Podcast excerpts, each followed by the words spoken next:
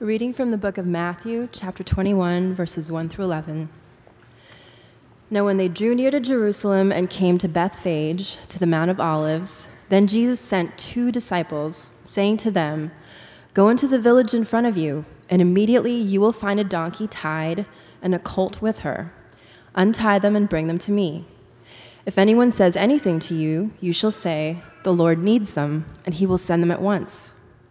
This took place to fulfill what was spoken by the prophet, saying, Say to the daughter of Zion, Behold, your king is coming to you, humble and mounted on a donkey, on a colt, the foal of a beast of burden. The disciples went and did as Jesus had directed them. They brought the donkey and the colt and put on them their cloaks, and he sat on them. Most of the crowd spread their cloaks on the road, and others cut branches from the trees and spread them on the road. And the crowds that went before him and that followed him were shouting, Hosanna to the Son of David. Blessed is he who comes in the name of the Lord.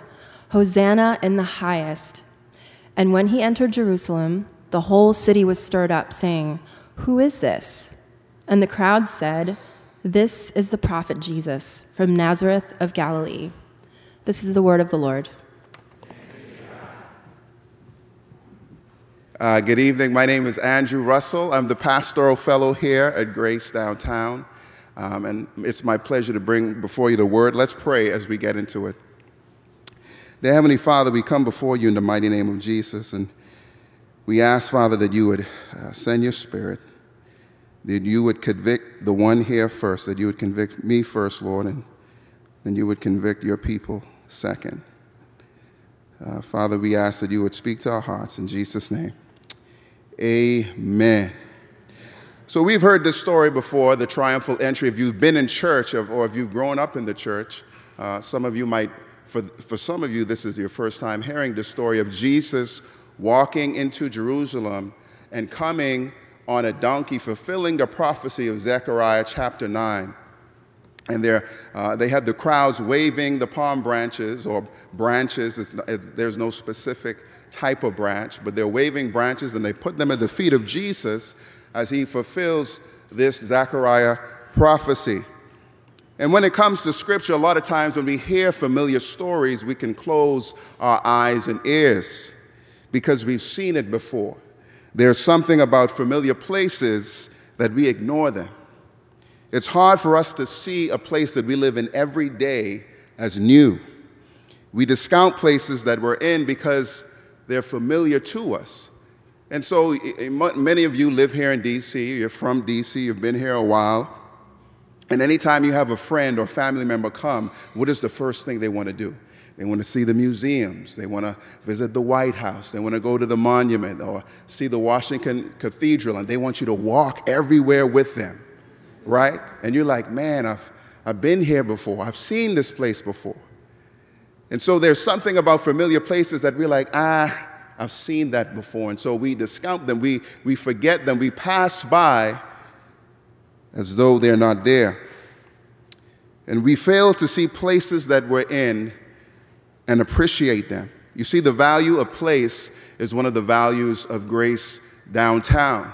We value place because we believe that you cannot love a people without loving the place of the people. And we get this idea from Jeremiah chapter 29, verse 7, where the prophet says, seek the welfare of the city, for in its welfare you will have peace and welfare and prosperity. And so there's something about cities, there's something about places that God, in the, in the economy of God, where He says, I want you to invest your time, effort, money, energy, talent, skills, whatever you have, invest in a particular place because it, as you invest in these places, as you invest in the city, the Bible says that uh, you will receive welfare and peace. So you cannot love a people, I say it again, until you love the place of the people. And Jesus shows a love for the people by his love of a particular place. Jesus identified the people with the place and he started his ministry in Jerusalem and he came down to Jerusalem from the Mount of Olives. It is a particular place. And like I said, you know, a lot of times we can read scripture and we can just it's familiar to us, right? We read places, we read names, Mephibosheth, or you know all these other you know these names, and we're like, okay, I don't know what that is, but let me get to the good stuff. But as I was uh, preparing for the sermon, I, I looked at the Mount of Olives, and I and I and I couldn't help but to notice what is this place? What is this place that I, in my first reading, seemed to ignore? What is this place that I'm not seeing? And so when I looked at this particular place, I saw that this place has some history. It has some deep history in the life of the Jewish people. And so my two points, as a two point sermon, is Jesus redeems a place and he redeems a people. And I'm going to show from the, the, looking at Mount of Olives how Jesus redeems a particular place and then we're going to see how Jesus redeems the people of this place. Now, anybody know what redeems mean? Anybody? Can you redeem? Jim, what does redeem mean? Amen. Hey, y'all give it up for Jim. Amen. Amen. We have some students of the word in here. Amen. So, redeem, he's right. Redeem means to, to buy back, to repossess, to reclaim, to rescue, or deliver. And this idea of redemption is in the context of the Exodus. We know the Exodus story when God called Moses from Egypt to let his people out of Egypt, tell Pharaoh to let his people go as they walked out of Egypt. And so they were in slavery, and the Bible says that God redeemed his people from slavery. God delivered them, he rescued them, he reclaimed them, he repoed them to himself. And that's what redemption is. So when I say the word redeem, think about Jim's definition of redemption. Amen. So the Mount of Olives, he comes to a place. Jesus came to the Mount of Olives. Now, what is this place? First, in 2 Samuel 15, the Mount of Olives was a place where King David fled in terror because his son Absalom had conspired to take the throne away from his daddy. So Absalom got he, he, he got some, uh, he, he basically got a quorum together. He, he got some folks who are on his side, and people like, man, Absalom, you know, you're better than David. I think you should take the king's throne. And so when David heard about this insurrection that was about to happen, King David took his men, and the Bible said that he fled to the Mount of Olives, weeping, and he was barefoot. And so, if you saw the Mount of Olives, if you remembered its history, it was the place where David wept. Secondly, the Mount of Olives is a place in 1 Kings chapter 11 where King Solomon, who was the son of David, King Solomon uh, worshiped other gods on the Mount of Olives. He, he worshiped foreign gods on the Mount of Olives. And I'll read it here from 1 Kings 11. It says, So Solomon did what was evil in the sight of the Lord and did not wholly follow the Lord as David his father had done. Then Solomon built a high place for Chemosh, the abomination of Moab, and for Molech, the abomination of the Ammonites, on the mountain east of Jerusalem. That's the Mount of Olives. And so he did for all his foreign wives, because remember, Solomon had a uh, 700 wives, 300 concubines, who, and he made sacrifices to all of his wives' gods. And the Bible said he did what was evil in the sight of the Lord because God had spoken to Solomon in a vision and said, I want you to build me a temple. So Solomon was the one to build the first temple. He heard the voice of God, and yet he still worshiped foreign gods. So the, the Mount of Olives was a mount of offense. And thirdly and finally, as we look at the Mount of Olives, I want to show you that in Ezekiel chapter 10, the Mount of Olives was where the glory of the Lord departed from the temple and it went east and landed on the Mount of Olives. And so when you saw the Mount of Olives, it's like, man, that's the place when God left the church. And so the Mount of Olives has a very dark history. It has the history of King David weeping and running from his son. It has King Solomon worshiping foreign idols, a mount of offense. And thirdly, it was where the glory of the Lord departed. And Jesus Christ comes to this place, the Mount of Olives. He is Emmanuel, God with us, as it says in Matthew 1. He is the same God who was with Moses. He was the same God who was within the beginning. And he comes down, the glory returns in the form of a man named Jesus Christ, fully God and fully man. And he comes riding on a donkey into Jerusalem by way of the Mount of Olives. He doesn't say, yeah, this place is the hood or this place used to be good, or this place used to be Chocolate City, or this place, yeah, is the swamp, like some people say. Or this place used to be the place where they had those riots, and 8th Street is now being revitalized. He doesn't say all of that, but he comes bringing victory in the place of pain, in the place of shame, in the place where God's glory had departed. Jesus comes to this place riding on a donkey, bringing joy and triumph in this place.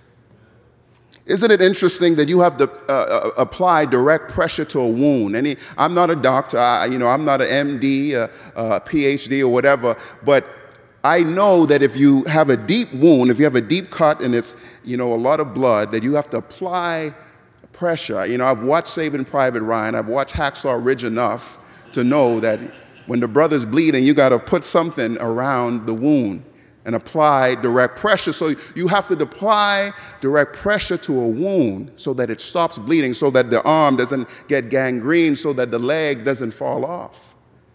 And so, isn't it interesting that the place and source of hurt is the place of your healing. And Jesus applies direct pressure to the source of pain and, and shame. He applies direct pressures to Israel's wound. He applies direct pressure to the place when they would pass by the Mount of Olives, they'd be like, oh, yeah, that was that place God left the temple. Oh, yeah, that was that place when Solomon worshiped foreign gods. Oh, yeah, that was that place where David ran from his boy. And you see, we must apply direct pressure to the wounds of our lives with the Word of God. And that's what exactly Jesus did. He walked, he's a, he's a walking Bible. He knows the Old Testament forwards and backwards, so much so that when he comes to the Mount of Olives, he's entering in Jerusalem. This is Holy Week. He knows he's going to die, he knows he's going to rise again. And he says, I'm going to fulfill Zechariah 9 today. Nobody knows that he was going to do this. In fact, the disciples only saw that he fulfilled Zechariah 9 in John because after Jesus resurrected, then the disciples realized, oh, that's what Jesus was doing. So Jesus is fulfilling scripture. He's walking in the authority of God, and nobody even sees it. And he demonstrates the fulfillment of the Zechariah 9 prophecy, which is Behold, the Bible says, Your king is coming, bringing salvation and righteousness. Behold your king. Let's read it. It says here Say to the daughter of Zion, Behold, your king is coming to you, humble and mounted on a donkey, on a colt, the foal of a beast of burden. And so Jesus comes in fulfillment of the Zechariah 9 prophecy when the Jews were a subjugated people under Roman rule. He comes to a lowly people and he says, I'm going to bring you salvation in the place where it hurts the most. I'm going to bring you victory in the place where you are most weak. I'm going to bring you peace in the middle of your warfare. You see, many of us are trying to escape the past because it's painful. We're embarrassed by the past. It, it hurts to be reminded of the pain where we came from. We're trying to pile on success to numb our past mistakes and failures. I mean, isn't this the reason why counselors talk about our past? If you've seen a counselor, the first thing they ask you is, Tell me about your past. Tell me about your upbringing. Because in your past is the, is the healing in your present. So if you're going to get deliverance, if you're going to be redeemed in the present, you have to go back to your past and look at the dark places, the places that you're trying to hide, the places that you want to run from, the places that are full of shame, that are full of fear, that are full of just the ugliness of your past. And so the counselors say, let's look at your past to bring you present hope and future hope. Because the greatest, because the place of our greatest pain will always be the place of our greatest healing. I'll say it again the place of our greatest pain will always be the place of our greatest healing. And so, if we want racial justice and economic justice and political justice, then we must apply direct pressure to the injustices of our past. We must look at slavery and racism and mass incarceration and institutional and individual biases. We must look at our political superiority These are the places where we will heal the most as a nation, as a community, as a society when we look at our ugly past and apply direct pressure, because only then can we receive healing. Future hope is dependent upon past forgiveness, and future grace is dependent upon past repentance.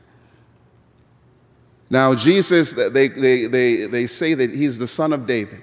And he fulfills the, the, the prophecy that there is one who will come from the root of Jesse, one who will be from uh, the, the, the son of David, who will reign eternally on the throne. The, the Messiah would come from David's line.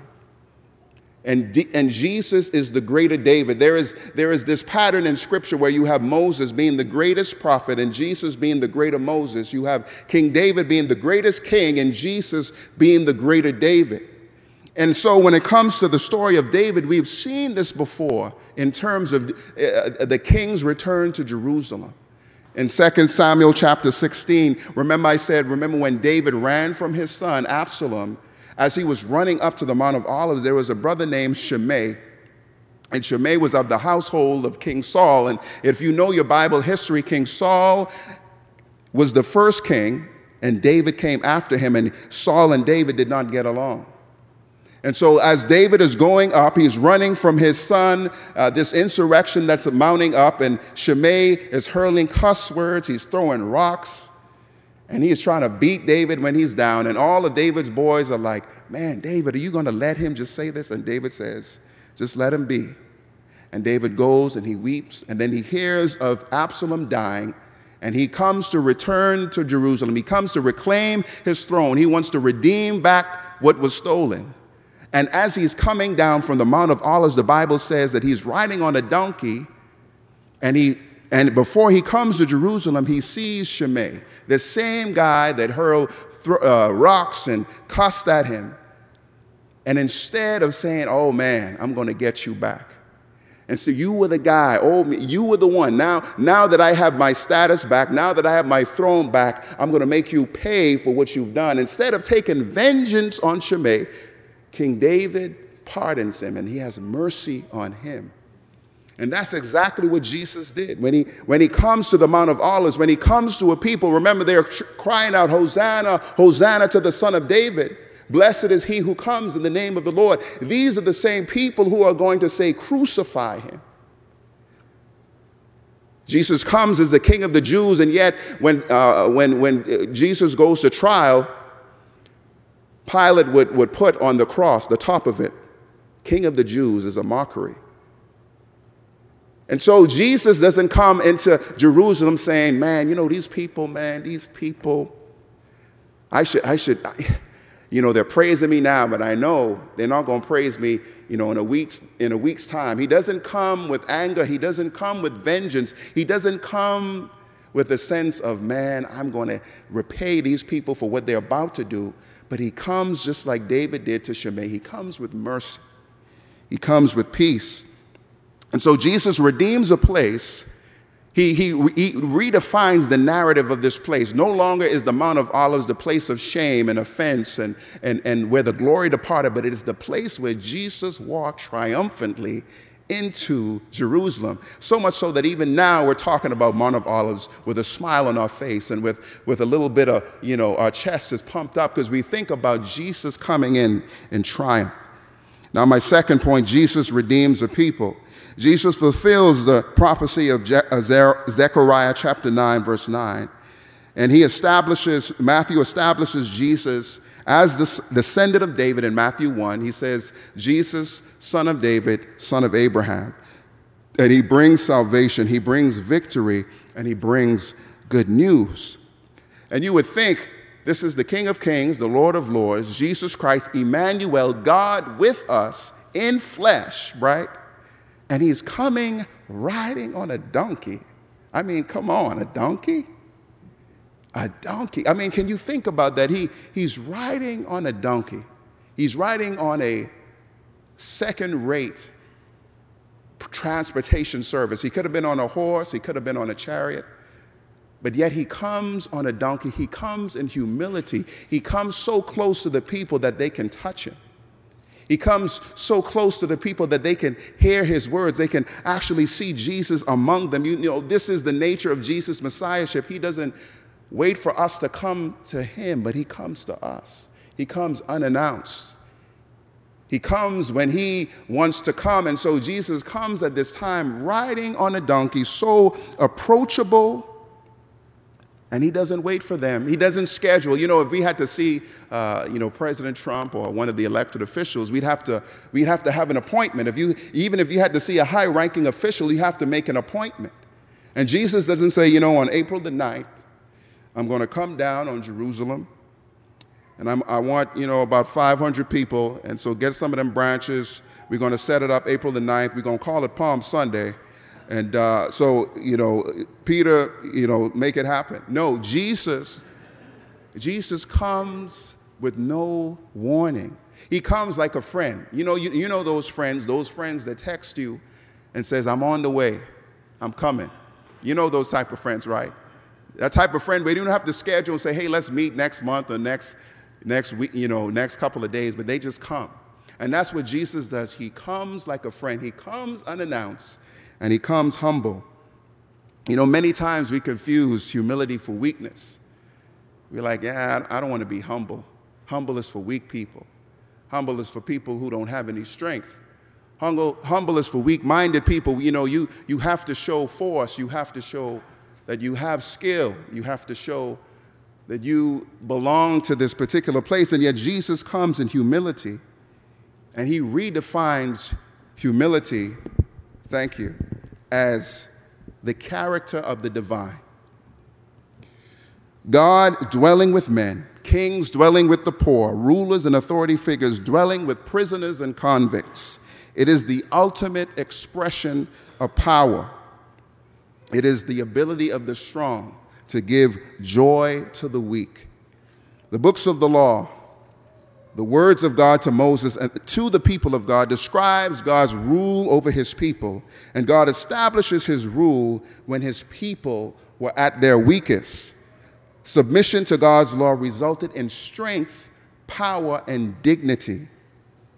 Mother Teresa, we all know Mother Teresa. Raise your hand if you know Mother Teresa. All right, Mother Teresa, one of the most humble people on the face of this earth. She said, Humility is the mother of all virtues purity, charity, and obedience. It is in being humble that our love becomes real, devoted, and ardent. If you are humble, nothing will touch you, neither praise nor disgrace, because you know that you know what you are. If you are blamed, you will not be discouraged. If they call you a saint, you will not put yourself on a pedestal. You see, humility is what the strong do when they bow the knee, dwell with the weak, and ride on donkeys. And Jesus brings his, his messiahship, he brings his rule in humility. And he has the crowd screaming out, Hosanna, which means God save us. Hosanna, Hosanna in the highest. Blessed is he who comes in the name of the Lord. And if we, and if we, uh, you know, if we look at our Bibles right before the triumphal entry, Jesus chose, Jesus showed himself to two blind men. And if you look at if you look at the scripture in terms of Matthew, the whole book of Matthew, anytime you see son of David, blind people are always saying it. It is only the blind and the lame that recognize Jesus as the son of David, the Messiah, the one to come. And so, right before Matthew 21, Jesus comes, as he's preparing to come to Jerusalem, two blind men say, Son of David, have mercy on us. And the crowd, the disciples are like, ah, you, you know, y'all better be quiet. And they, they say it louder, Son of David, have mercy on us. And Jesus comes to these two blind men and he heals them.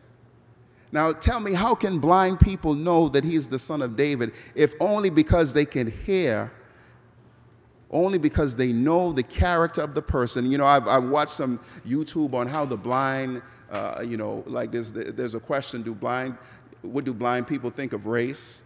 You know, how, can, a, if a blind, can a blind person tell that with a white person, an Asian person, a black person, a Latino?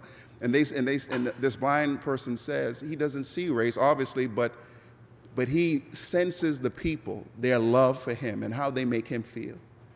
And that's how we should get to know one another, right? We should get to know people, not like Dr. Martin Luther King says, on the content of your character. And so Jesus chooses these two blind men. They're the, they're the ones, the Bible says, that after he healed them, they accompanied the disciples. They joined the crowd. And I believe that it was the two blind men that were the first ones to say, Hosanna to the Son of David, because he was the one who healed me. So Jesus has two blind men as his campaign managers. He doesn't get the, you know, he, he could have gotten some, uh, you know, he could have gotten some skills, some experience. Uh, he, could, he, could have, he could have interviewed some folks and say, hey, you know, what's your experience in crowd, uh, you know, crowd rallying? You know, what's your uh, protest experience? No, Jesus says, I'm going to use two blind men to be my campaign managers to show forth my glory. And Jesus brings peace. He brings peace that is not the type of peace that the people uh, of Israel, of the people of the Jews thought. It was not political power, but it was peace with God Himself. And you see, we need peace today. We need peace with God because our relationship with Him is broken and we don't recognize Him as King. Jesus is not just a prophet, he is not just a messenger of God, he is the message of God. He is the King of kings and the King of all creation. And so, sin, we know this, it broke our relationship with God. And consequently, we no longer see God as king, but man as king. And, or woman as king. And, and the reason the message of the kingdom, the reason uh, uh, for this is that we substitute the, the, the creator for the, for the creature. We, we say, yes, you know, your kingdom is of a peace, but man's kingdom is a kingdom of reason. If I can't scientifically verify it, or then it isn't real. Now, I'm not saying that Christianity is not rational because it is, but what I am saying is that reason can only get you as far as your faith will take you. I'll say it again reason can only get you as far as your faith will take you. Reason says Jesus is the king and he's going to bring us political justice. He's going to overthrow Roman rule because we've been waiting for this day. But faith is two blind men saying, Son of David, have mercy on us. And this is the picture of the gospel. It is Jesus walking the way of death and shame to give us life and humanity.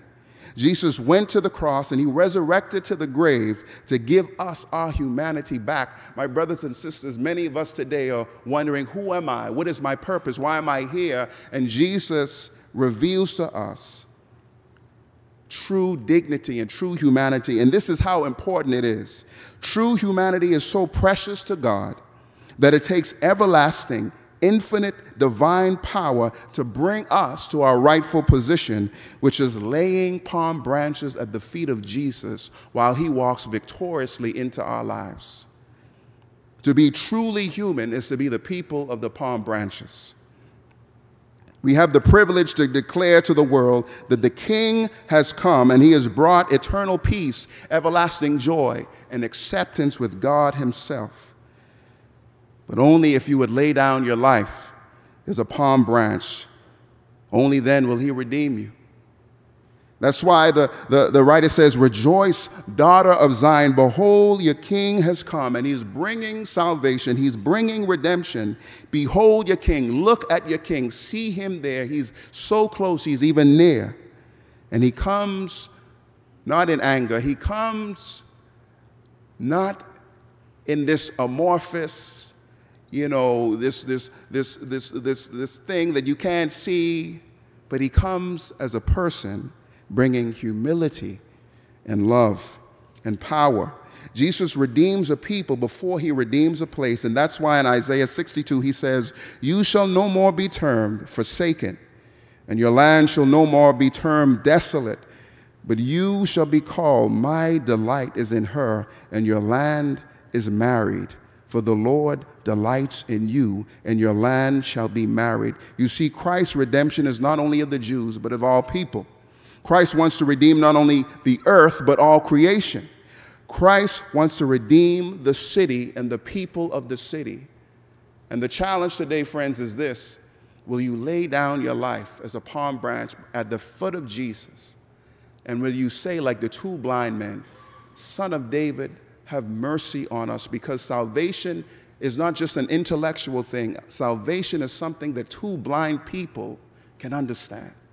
Salvation is so real that you can touch it, that you can taste it. The psalmist says, Oh, taste and see that the Lord is good. And so that is the victory that Jesus brings. He, he brings God Himself to us so that we can have peace, so that we can have victory in the places of shame, in the places of brokenness. God wants to redeem broken people and broken cities so that we can all wave our palm branches like the kids, not like little kids being cute, but like true humans waving our, our, our palm branches, our lives toward our Creator, saying, Praise Him because of the victory that He has won on my behalf. Let's pray. Dear Heavenly Father, we just thank you, Lord, for the victory that you've won. We thank you, Father, that there is no weapon formed against us that will prosper. We thank you that you have brought us peace with God. Father, a lot of us need peace today. And so, Father, I pray that you would bring your peace, that you would show the hearers, your people today, that you are the King, and that you want to redeem the broken areas of our lives, that you want to redeem our broken city.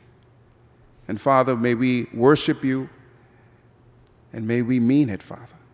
In Jesus' name, amen.